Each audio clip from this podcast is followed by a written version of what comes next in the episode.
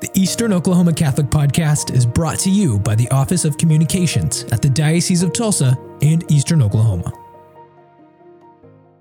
All right, everyone, welcome back. You're almost rid of me. Night three of our of our time together. Uh, I just want to just say a quick word, uh, just of, of, of gratitude. First to to Father Valentine, as I mentioned uh, in my homilies over the weekend, we've been We've been friends for 21 years.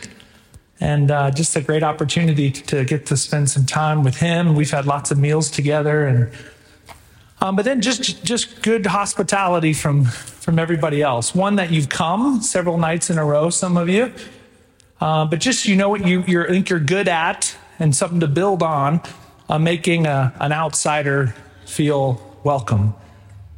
Um, that that doesn't happen everywhere um, which actually we'll talk a little bit about tonight. But anyway, I just want to just a word of, of gratitude for for being here. So tonight, I'm going to speak for maybe 40 minutes or so. The last couple nights have been more close to an hour. Um, and then we're going to have the opportunity for the sacrament of reconciliation. There'll be three priests uh, here. I'll be here.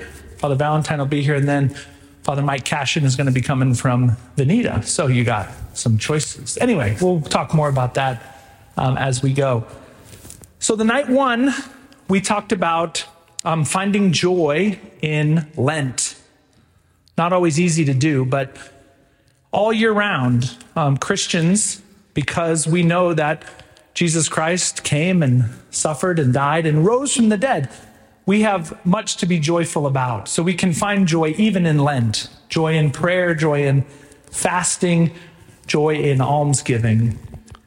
And then last night, we just walked through the sacraments, the seven sacraments of the church, and how we find joy in each of the sacraments. It's how God gives us his life. We are branches to the vine, and that's how God feeds us in baptism and confirmation, in the Eucharist, in anointing of the sick, in confession that many will experience tonight and then through holy orders and the sacrament of marriage. So, tonight we're going to be a little more, um, maybe a little more practical in the sense that we're going to talk about finding joy in the mission. Uh, the mission that each of us was given on the day of our baptism is a mission to go out into the world and to preach the good news. It's not just the job of people dressed like me. Many times, uh, we can sort of say, well, yeah, I'm sure Father will get to that, right? But it's the job of every baptized person to evangelize. We're going to talk about that tonight. I want to begin where we've began. I have lots of books up here today. Um, with John chapter 15, um, in the story of the vine and the branches. We cannot give what we do not have. And so we have to be branches as a parish, as individuals, as families, we have to be branches stuck to that vine so we can receive the nourishment that we need to be able to fulfill the mission that God calls us to. So I'm just going to read just a few verses of John chapter 15, lead a prayer, and we'll launch in to everything for tonight. In the name of the Father, and of the Son, and of the Holy Spirit, amen. From John chapter 15 I am the true vine, and my Father is the vine grower. He takes away every branch in me that does not bear fruit, and every one that does, he prunes so that it bears more fruit. You are already being pruned because of the word that I spoke to you. Remain in me as I remain in you. Just as a branch cannot bear fruit on its own, unless it remains on the vine. So neither can you unless you remain in me. I am the vine, you are the branches. Whoever remains in me and I in him will bear much fruit, because without me, you can do nothing. Let us pray. Loving Father, as we begin this night together, we ask once again for an outpouring of your Holy Spirit as we dive deep into the great mission that you have given us to make disciples of all nations. Bless these parishes, bless these families, these individuals. Help us to live out our baptismal call, strengthened in confirmation, fed by the Eucharist, to go out into the world to be your hands and your feet. We ask this all through Jesus Christ our Lord. Amen. In the name of the Father, and of the Son, and of the Holy Spirit. Amen. All right, I want to begin uh, at the end of Mass. All right, so go back to Sunday, go back to any Mass you've ever been to. What's the last thing you hear at Mass? All right, so think back. Let's go, we'll back it up. What's the first thing you hear at Mass? What's usually the first words out of the priest's mouth? Good morning, sometimes, yeah, yeah. Um, the first thing the priest will say is, in the name of the Father and of the Son and of the Holy Spirit, right? We do that with every Catholic thing that we do. We pray in the name of the most holy Trinity. So now skip all the way through to the end. There might be some announcements. There's the prayer after communion. And then the priest says, The Lord be with you. And you say, And with your spirit. And then he says, May Almighty God bless you. And then he blesses you in the name of the most holy Trinity that we started the Mass. He said, May Almighty God bless you, Father, Son, and Holy Spirit. And then we say, Amen. And then the priest, or if there's a deacon, they say something, and then you respond back. What does the priest or the deacon say? Some combination of go in peace. Here are, here are actually the four options. I got the, the missal right here. All right? So the priest or the deacon at the end of Mass can say one of four things Go forth, the Mass is ended. Go and announce the gospel of the Lord. Go in peace, glorifying the Lord by your life. Or go in peace. So you're going to hear one of those four each and every time you come to Mass. What is the common word? Well, peace is in there too. What are the two common words? One is peace, and the other is go. And although our priests and deacons are generally uh, nice people, they're not asking you. This is not a, a, a kind request. Okay, everyone, if you're feeling up to it, you may now, if you want, go out the doors, but if not, you can stick around, right? It's, it's not something that's kind of wishy washy. It's very blunt, and it's a command, and it's the command to get out, to go away. Now, that can come across, maybe you're just visiting for the first time. You're like, wow, that guy's, he didn't even say please, right? But it's a command. We're being told to go. And we're told in a couple of them to, to go and to do something specific. One, to go in peace. We've just taken into our bodies the Eucharist, Jesus Christ, the Prince of Peace. So we're taking the peace that we've received in the Eucharist and we're taking that out into the world. We're told to go in peace, glorifying the Lord by your life. That's a beautiful command, maybe one to think about during the week. When you're in those moments when you're not feeling like you're particularly glorifying the Lord, right? To come back to that command at the end of Mass. And then the other one is you're, you're told to go and announce the gospel of the Lord. This is actually where the word Mass comes from. When we say that, oh yeah, we're going to, going to Mass, you're going to Sunday Mass, it comes from the Latin ite missa est. We're being commanded to go and to go on mission. Mass, missa, mission. And so while the Mass has good things for us, um, I like to go to Mass. Um, there's a lot of good things about it. I like the music. I like the preaching. I like to hear the scriptures. I like to see people. I like the coffee and donuts, right? Those are, those are good things around the Mass. But ultimately, what is the Mass? The Mass is the holy sacrifice of the Mass, where we come and the, the, the holy sacrifice of Jesus Christ on the cross is represented. We're, we're made present at Calvary. And then we're given a very specific mission to go out. Now, what is that mission? And this is where I think a lot of Catholics, and again, I'm not looking at anybody in particular, but I'm going to say this about most parishes, and I'll start with my own. Most parishes, most people, most Catholics are very content being Catholics. We like it. We're not going anywhere.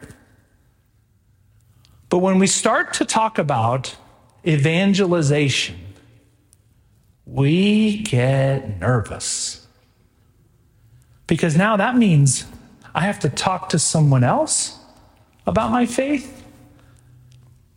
I think for many of us, perhaps the way we were raised, maybe our parish growing up, that faith is something very private. Faith is something between me and God. Well, it's not meant to be that way. In fact, from the moment of our baptism, we were sent out, or we are to be sent out on a very specific mission. And the mission comes to us from the words of Jesus himself right before he ascends. This is Mark chapter, excuse me, Matthew chapter 28, the commissioning of the disciples. Matthew 28. The 11 disciples went to Galilee, to the mountain to which Jesus had ordered them. When they saw him, they worshiped, but they doubted. Then Jesus approached and said to them, All power in heaven and on earth has been given to me. Go therefore and make disciples of all nations, baptizing them in the name of the Father and of the Son and of the Holy Spirit, teaching them to observe all that I have commanded you. And behold, I am with you always until the end of the age. That's pretty straightforward. What's amazing, though, is how seriously those 11 took that message. Because what those guys then did is they went out to the corners of the known universe and they preached the gospel. 11 of the 12 apostles, when Judas died, they replaced him with Matthias. 11 of the 12 apostles died as martyrs. They gave their life for the faith. Just one, the apostle John, didn't die a martyr, but died proclaiming the good news. And then, if you look through the history of the church, we have these unbelievable examples and role models of men and women who did what the apostles did. They took Matthew 28, they wrote it on their hearts, and out they went. My parish in Stillwater is called St. Francis Xavier. Francis Xavier was one of the early followers of St. Ignatius in the 1500s. Came from a very wealthy family, a very learned man. Spent much of his kind of teenage years into his 20s studying philosophy and theology. Well, Jesus Christ set his heart on fire for mission. And so he left the comfort of Spain and he got on a ship and he went off to India he landed on the west coast of India, not knowing what he would find there. And then what he did over the course of the rest of his life was he proclaimed the gospel. He would go to a particular town and he would learn their language. He would translate the Bible and the catechism into that native language. He would teach the catechists in that place, and then he would move on.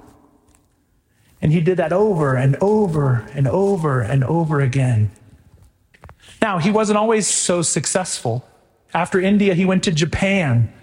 In Japan, he didn't really have a whole lot of success.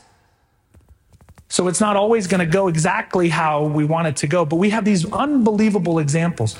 Right here in our own community, we have a beautiful model by the name of Blessed Stanley Rother. Back in July of 1981, this priest from a little small town from Okarche, Oklahoma.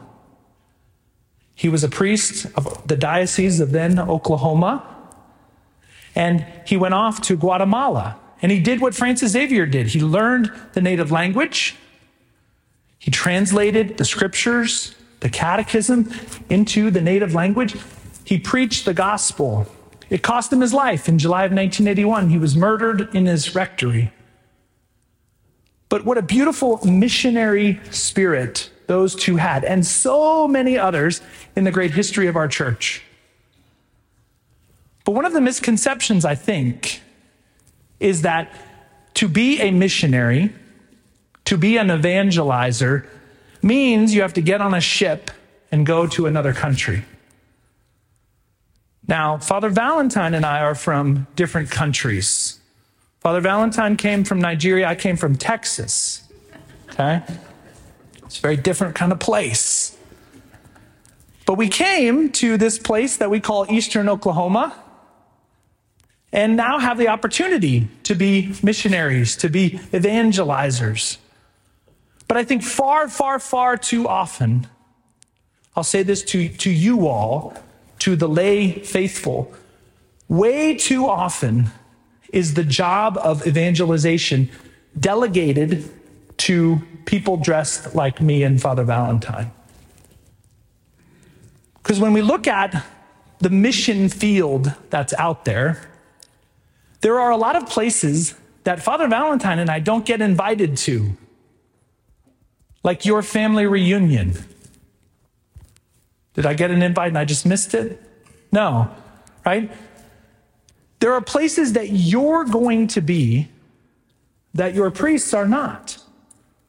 Around your family dinner table, at your family reunion, wherever you work or go to school. If I just come walking into Pryor High School, start walking down the hall, knocking on doors, hi, hello, I'm going to get thrown out. I don't belong there. I'm not welcome there. But you are. And so the job and the task of evangelization is the job of every single person. But we can't give what we don't have. And so we, want, we got to do more to know our faith. We got to be people of prayer. We got to be branches attached to that vine so that when those opportunities come, we're able to, by our word and by our example, preach the good news. Now, maybe you don't believe me. Maybe you say, I've never heard this before. This isn't the teaching of the church. Let me tell you about the Catechism of the Catholic Church, which is the teaching of the church. And this is paragraph 851 of the Catechism of the Catholic Church. And it says this It is from God's love for all men that the church in every age receives both the obligation and the vigor of her missionary dynamism. For the love of Christ urges us on. Indeed, listen to this. Listen to this and let it sink deep. Indeed, God desires all men to be saved and to come to the knowledge of the truth. Do we believe that? Do we believe that with all our hearts? If we don't, we got to get there. That God desires all men to be saved and to know the knowledge of truth. That is, God wills the salvation of everyone through the knowledge of the truth. Salvation is found in the truth. Those who obey the prompting of the Spirit of truth are already on the way to salvation. But the church, to whom this truth has been entrusted, must go out to meet their desire so as to bring them the truth. Because she believes in God's universal plan of salvation, the church must be missionary. The church must be missionary. It's who we are. I saw a great line from Pope Benedict just the other day. He said, We cannot be true believers if we do not evangelize. Ouch. But we don't have to get on a ship and go to India. We don't have to get on a plane and go to Guatemala. There is a mission field right here in Pryor and Langley and Chouteau and Inola and Locust Grove and a lot of you from some other places. The same is true in where I live in Stillwater. Um, the mission of my parish, we've kind of set this out and we put it out in front of everybody. The mission of St. Francis Xavier Catholic Church in Stillwater is the evangelization of Payne County, Oklahoma, for Jesus Christ and his church. That's what we're doing. And so when people come along, I got this request the other day of um, can th- this group wanted to, uh, and I'm not opposed to it. Uh, I don't know if you've heard of pickleball. Have you heard of pickleball? Well, we got a group that wants to play pickleball, and they wanted to do it in the gym. No problem, no no big deal. But they wanted to do it at the same time as one of our Bible studies. All right, so now as a pastor, there's a decision to be made. Pickleball, which is good and fine, and Bible study. For me, that didn't take very long. It took a half a second. I'm sorry, we don't have room for the pickleball. As good as that is, but go find another place and we'll help you find another place. That Bible study is going to take precedence because it has to do with the mission of the evangelization of Payne County. So, when we look at this parish, your parishes, when you look at your family, when you look at your life, how much of it is kind of inward focused, me and God, and how much of it is outward focused, where we're trying to bring other people into the mission of the church? There are, I think, two obstacles that I just want to challenge you with that happen in a lot of parishes. Two obstacles to evangelization. The first, I would just simply call it nostalgia. We long for a time that has passed. We maybe remember when this parish there was maybe more people, or there was a different priest, or the music was different, or somebody was around that you really liked and now they're gone. Um, we can live sometimes kind of stuck in the past of a time that maybe never was, or a time that is now gone. Um, we, I know a lot of priests post COVID, right? A lot of people who were kind of half in and half out are now out. But you guys know who they are.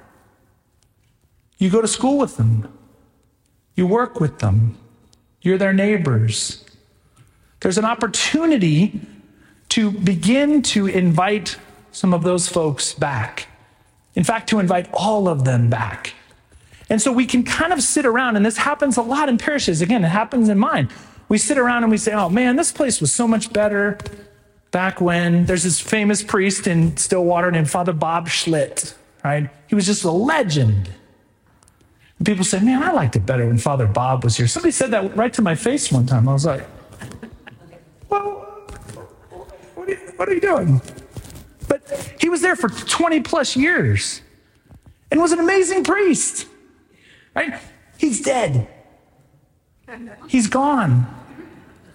Okay? And so to kind of be stuck in a mode where, man, it would be so great if Father Bob were back. Father Bob's not coming back. Okay? So have good memories. Absolutely. um, to be able to thank God for the ministry of that particular priest in that particular place. Thanks be to God. But now he's gone. And so we have to focus on what is happening right here and right now. What is the concrete circumstances in which we are living right here in Pryor and Langley and in these communities? What is the current reality? What are the brutal facts of today? And so nostalgia can be a real obstacle. And so have good memories, but be careful when those conversations start and you're talking about, okay, what do we want to do? What do we want to, how do we want to go out and bring people into the mission?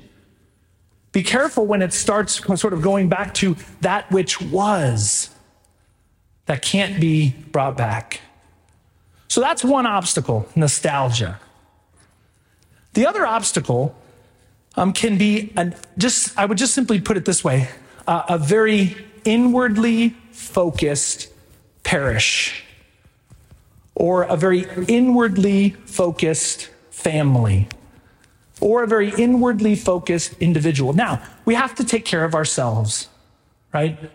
We got to pay the bills. Something's leaking, we got to fix it.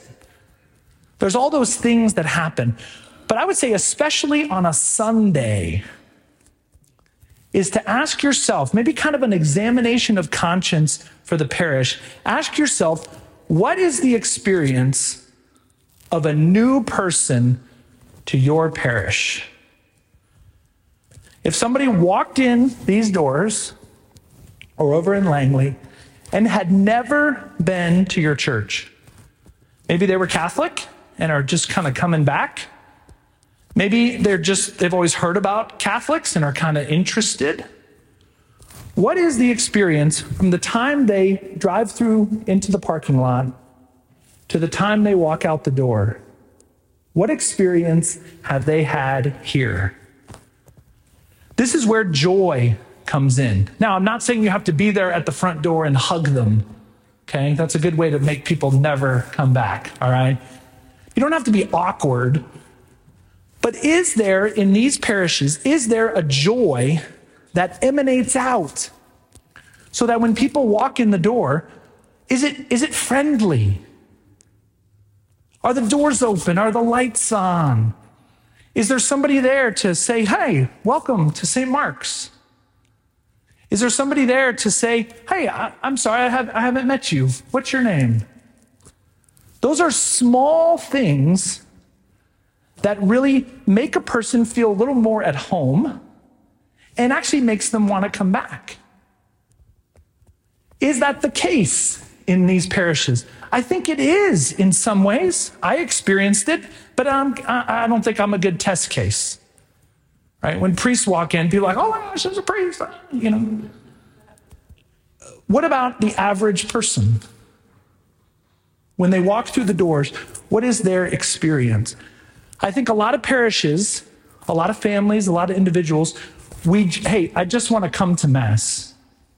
I just, please let, just let me go to Mass. Please leave me alone. I want to do my thing. I want to get out of there. That's not an evangelizing parish. That's not an evangelizing situation.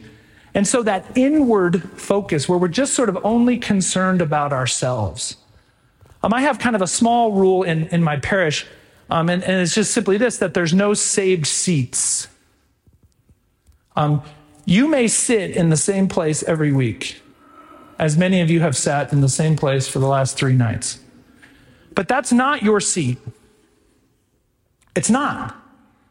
Um, we have a rule where, and, and, and, you know, when I say a rule, we don't really enforce it, but we have people, they come and they just sit right on the aisle. There's no one there, but they just sit, they sit right here. Well, if it's, especially if it's crowded and somebody wants to get in there, it's kind of annoying. It's not very hospitable. Now, maybe you got to sit on the aisle because you got to go to the bathroom all the time. Okay. Maybe you sit on the aisle because you got a baby and you need to be able to, to get out and nurse or to, to, to take, take them away if the baby's crying and making a, making a loud noise.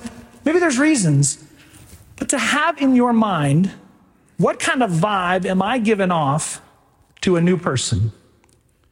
That inward focus can really um, make or break a person's experience in the life of the parish.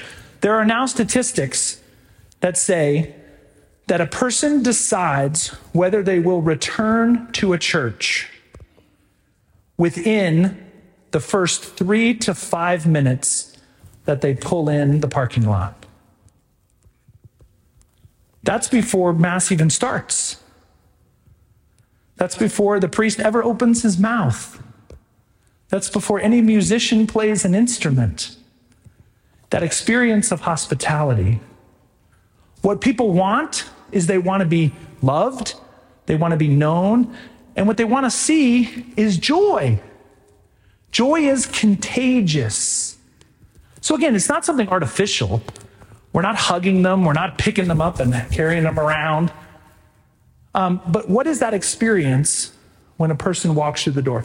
So, those two obstacles nostalgia, kind of a constant looking back, and then that inward focus where we're only really concerned about ourselves. Those are, I think, are two ways where you as a parish, as parishes, um, can really look and say, what can we do better? Um, it comes down to just this issue of hospitality. Um, God is calling us to be hospitable. And this is in the parish, this is also in our homes. This is just us out and about in the world. And we sing that song, we probably, I'm sure you sing it here, we sing it in Stillwater. They'll know we are Christians by our love. And so there's nothing more off putting than somebody walking into a church and what do they find is a bunch of grumps. A bunch of people who aren't really very friendly, aren't very joyful. And again, not artificial, but coming from being branches on that vine, coming from as we mentioned yesterday, the fruits of the Holy Spirit love, joy, peace, patience, kindness, generosity, self control. All of those beautiful gifts that we were given in our baptism, that were stirred up in us at our confirmation, that hospitality. What's it like for a newcomer? The great John Paul II was a missionary. Um, he was the Pope for much of our lifetimes, 1978 to 2005. John Paul II was a very well traveled man. This can't be proven, but I think it's true. He was seen in person by more people than anyone who's ever lived. He was seen in person by more people than anyone who's ever lived. He would go to the Philippines and have Mass for four million. He would go to Los Angeles and have Mass for a half a million. He would go all over the world. And what he did was he went proclaiming the good news. From the day that he was elected, October 1978, he echoed the words of Jesus by saying, Be not afraid. Open wide the doors to Christ. We have nothing to fear. That's a beautiful gospel message that I hope we take seriously. When we're going out to evangelize, there's going to be some rejection. There's going to be some people who aren't really that interested in hearing the message of the gospel.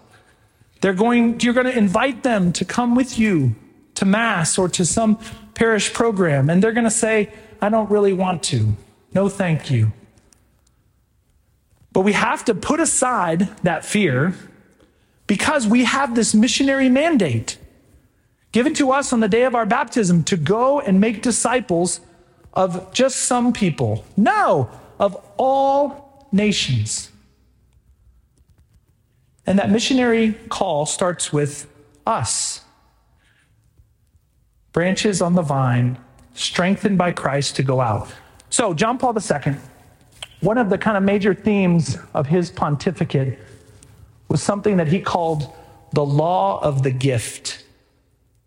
The law of the gift. And he said it this way Man cannot fully find himself except through a sincere gift of himself. Man cannot fully find himself except through a sincere gift of himself. Our lives were meant to be given away. Our lives were meant to be given away. And that takes a lot of different forms. As a priest, all day, every day, my life is meant to be a gift to the people that I'm called to serve. In marriage, your life is meant to be a gift to your spouse, to your children and grandchildren. But it extends beyond that. In this community, in this parish, what specific gifts do you bring to the life of the parish? What specific gifts, what charisms do you have? Put it this way what are you good at? What are you good at? Are you good at hospitality? Are you good at food? Are you good at standing at a door, smiling, and opening it? Some people aren't. You know who you are. Some people aren't good at that. They're not extroverted, they're not super outwardly friendly, but some of you are. Some of you have really beautiful voices to be able to sing. And maybe you're, you've never been invited to do that. Or maybe one time you tried to sing and it wasn't, it didn't go all that well. It's time to try again, to take the gifts that God has given us and to put them at the service of the church, of the parish, and of this community. The law of the gift. Our lives were meant to be given away. And so we call that in my parish and around the country, we call that a life of stewardship that everything we have is a gift from God. Everything. Everything we have that's good has been given to us by God. Not one thing, not one thing has not come about as a result of God's blessings. And so now, knowing that everything I have that's good has come from God, I now have to spend my life trying to give it back the law of the gift. We do that in the areas of time and talent and treasure. This is not a pitch for money. Time is prayer. Talent is what are you good at? What does the parish need? How can I put my specific gifts? Are you good with young people? Maybe little kids, maybe teenagers. The parish needs you. Are you good at music? The parish needs you. Are you a friendly person? Are you outgoing? Are you a good teacher? The parish needs you. Are you someone who can cook and kind of maybe be behind the scenes? The parish needs you. Are you someone who can fix things? The parish needs you. That's the talents that God has given us. How can we put them at the service of the parish and of the larger church? It's how things get done. The law of the gift, our lives were meant to be given away. I'll close with uh, a wonderful little prayer that comes from, we use this at my parish quite a bit. And it's just a little prayer of stewardship. And what it does is it speaks to the fact that each one of us has a role to play in the life of this church. Not one of us can say, ah, I don't have a role to play. If you're baptized, you have a role to play, an important role to play. I've heard it said that you may be the only gospel someone ever hears. No, no pressure, right? That is a lot of pressure. You may be, you, you may be the only Catholic that somebody knows. You may be the only practicing Christian that somebody knows. And so to take that seriously, to be who God created you to be, to be that vine on the branch, and to live your life with great joy. Ultimately, that's what's going to be contagious. That's what's going to bring people in. And then once they get to this place, what will they find? Will they find joy? Will they find hospitality? Will they find kindness? That's the mission that we have. So, this is just uh, a prayer for a stewardship parish, that life of time and talent and treasure. So, I'm going to close with this, and then uh, just two kind of closing comments. One is um, I've been recording these each night. Um, and so, what I'll do is I'll put um, a little paper out on the table. If you'd like me to email the talks, I, I know I got emails from a number of you last night. I'm happy to email those to you. Um, and then you can, if, if it's helpful, you want to send it on to somebody else, that'd be great. Um, and then I'm going to just invite Father Valentine up and we'll just talk a little bit about uh, the sacrament of reconciliation and getting rid of that sin, even if it's been a while um, that will add to uh, the mission. By getting rid of those sins, receiving God's mercy, we're able to more freely go out. So let us pray in the name of the Father, and of the Son, and of the Holy Spirit. Amen. Dear Heavenly Father, my parish is composed of people like me. I help make it what it is. It will be friendly if I am. Its pews will be filled if I help fill them. It will do great work if I work. It will make generous gifts to many causes if I am a generous giver. It will bring other people into its worship and fellowship if I invite and bring them. It will be a parish of loyalty and love, of fearlessness and faith a parish with a noble spirit, if I, who make it what it is, am filled with these same things. Therefore, with your help, O God, I shall dedicate myself to the task of being all things that I want my parish to be. We ask this through Jesus Christ our Lord. Amen. In the name of the Father, and of the Son, and of the Holy Spirit. Amen. Follow and subscribe in your podcast app for updates and notifications when new content is released. And thank you for listening. Together, our faith goes further.